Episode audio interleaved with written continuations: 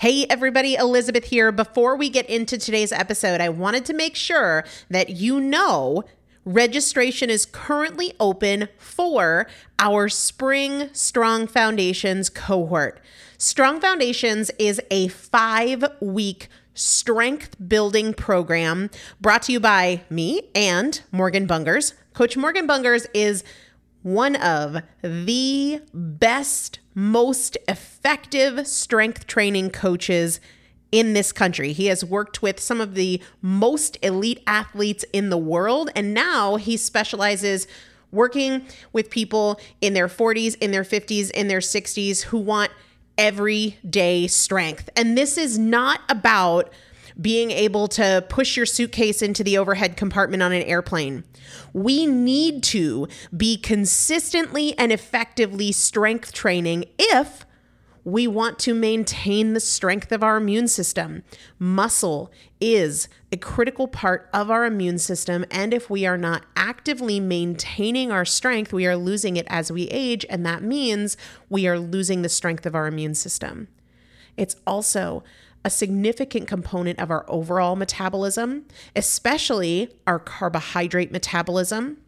Muscle mass plays a huge role in energy, in mood, mental health, bone health, so many different things. This is just not optional, but a lot of us don't do it because we aren't sure what to do. We aren't sure what not to do. We aren't sure if we're moving well. We don't know how to accommodate for our physical limitations or our current level of fitness. And that is why you need a coach, and you'd be hard pressed to find one better than Morgan Bungers. Now, here's the thing about fitness programs I've experienced this. My mom, who's in her 70s, has experienced this where you buy a fitness program and then you're like, okay, but I, I can't do that workout because I'm not fit enough, or I don't have enough balance, or I don't have that equipment, or that hurts my knees, or it hurts my back. And then you're sort of just left to figure it out yourself, which means we often don't do anything. The great thing about Strong Foundations is that Morgan and I are part of it every single day, and you have an unlimited ability to ask us questions in a group setting or via direct message so that Morgan can help you scale for you, for whatever equipment you have, for the time that you have, for your fitness level, for your body and your physical limitations five weeks. There's two different tiers there's a beginner intermediate tier, there's an intermediate advanced tier. The testimonials that we have received from our previous clients will blow your mind. You can check them out and also register for your spot by going to primalpotential.com forward slash strong foundation. Primalpotential.com forward slash strong foundation. If you are an alum, if you have been through strong foundations before, I've already emailed you a renewal link with a special renewal rate. So please use that. If you don't see that email, let me know. For the rest of you, primalpotential.com forward slash strong foundation. We start on May 13th. So grab your spot now. You will have these workouts for life four workouts a week for five weeks, two different tiers. So you've got 40 workouts total. Plus, there is a five part series on your pelvic floor. That is an incredibly important part of your physical fitness, of your strength, of your core strength, of your overall health, of your ability to maintain functional mobility as you get older.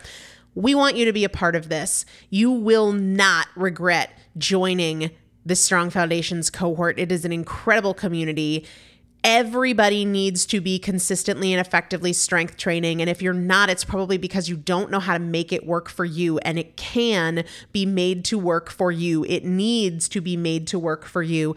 Primalpotential.com forward slash strong foundation to register now. Let's get into the episode.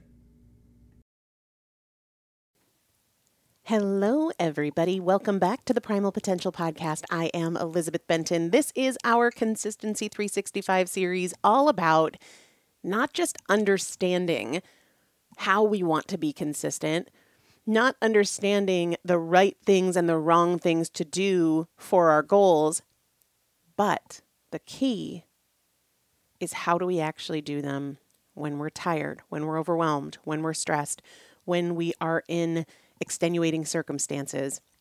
Today, what I want to chat about has been on my mind for a while because I talk so often about becoming a better thinker.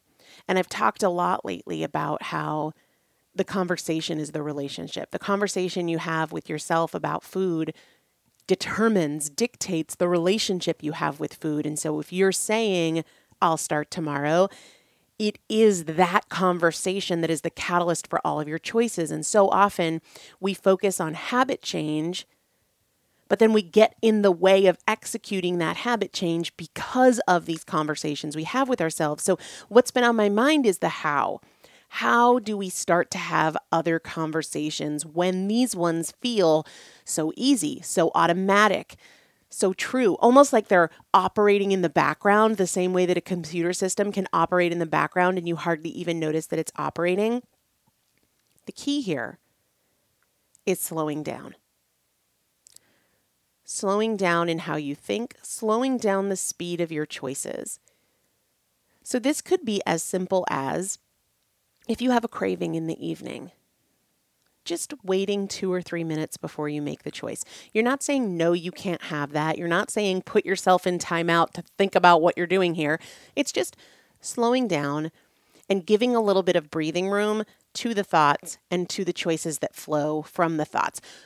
You want to give yourself enough space to recognize that your mind is always telling you a story. And that is you. You are active in that. You have programmed that machine slowing down can allow us to ask Does this story support where I'm trying to go? Is there another story? I was recently going back and forth uh, with one of my clients, and she was telling me about a physical limitation she has that has been impairing her previous workouts. And she feels like she can't do what she was doing, and she had been in such a good flow, but now she has this physical challenge. And I said, The truth is, even if you had no arms, and she does, she just has some pain, even if you had no arms, you could be physically fit. So, this story that because this one piece is uncomfortable or you're having some pain or discomfort means that you can't work out at all, it's just not a helpful story. It's not only not helpful, it's also not true but we tell ourselves a story all the time. Our mind is always making something mean something else. I want you to just practice slowing down, giving enough space so that you can more readily realize that your mind is always telling you a story. There's always a different story you can tell. There's generally a more helpful or more valuable story you can tell. A silly example here that I always try to practice in because the opportunities for practice are endless, is when I feel irritated with my husband. So I observe something and then I make it mean something else.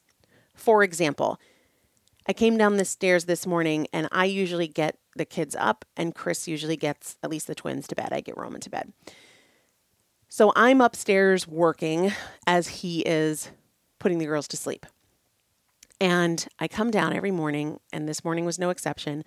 The girls' outfits are on the chair in our living room instead of in the laundry. My initial instinct was irritation. Seriously, how hard is it? You go to the bathroom several times between when you change them and when you go to bed. How hard is it to toss those clothes in the laundry? I make it mean that he doesn't care, that I'm the maid, but it doesn't necessarily mean that. It could mean absolutely nothing. Doesn't even cross his mind to pick them up and put them in the laundry. I'm the one who cares. He could probably have days worth of laundry pile up on the chair and it wouldn't mean anything to him. It wouldn't matter to him. It matters to me. But that doesn't mean that it means to him what it means to me. And when I assign this meaning, it influences how I feel about him and how I feel about me and how I feel about that morning. So when I practice pausing, not just rolling down with a million other examples that could mean the thing I'm trying to make it mean, I just slow down. I'm not going to go any further down that rabbit hole of thought. I'm not going to say anything. I'm just going to pause. And a lot of times, not every time, but a lot of times, that pause allows me to recognize exactly what I'm doing making it mean something that in this case doesn't support what I want. It doesn't support me having a peaceful, happy morning. It doesn't support me being an excellent communicator. What does is if I really want him to put it in the laundry, I can say, hey, would you mind tossing their clothes in the laundry at the end of the night? Or I could just do it myself and eliminate that expectation that I hadn't communicated. It's an internal expectation that he's going to, to do that. So, all of this to say, and all of these examples to remind you to practice slowing down and adding more space between one thought and the next, adding more space between your thought and a subsequent decision. It takes a lot of practice. This is the work that we are doing every day inside the consistency course because it takes time and it takes reminders. And a lot of times it takes coaching. But I hope you'll give this one a try today. We'll see you tomorrow.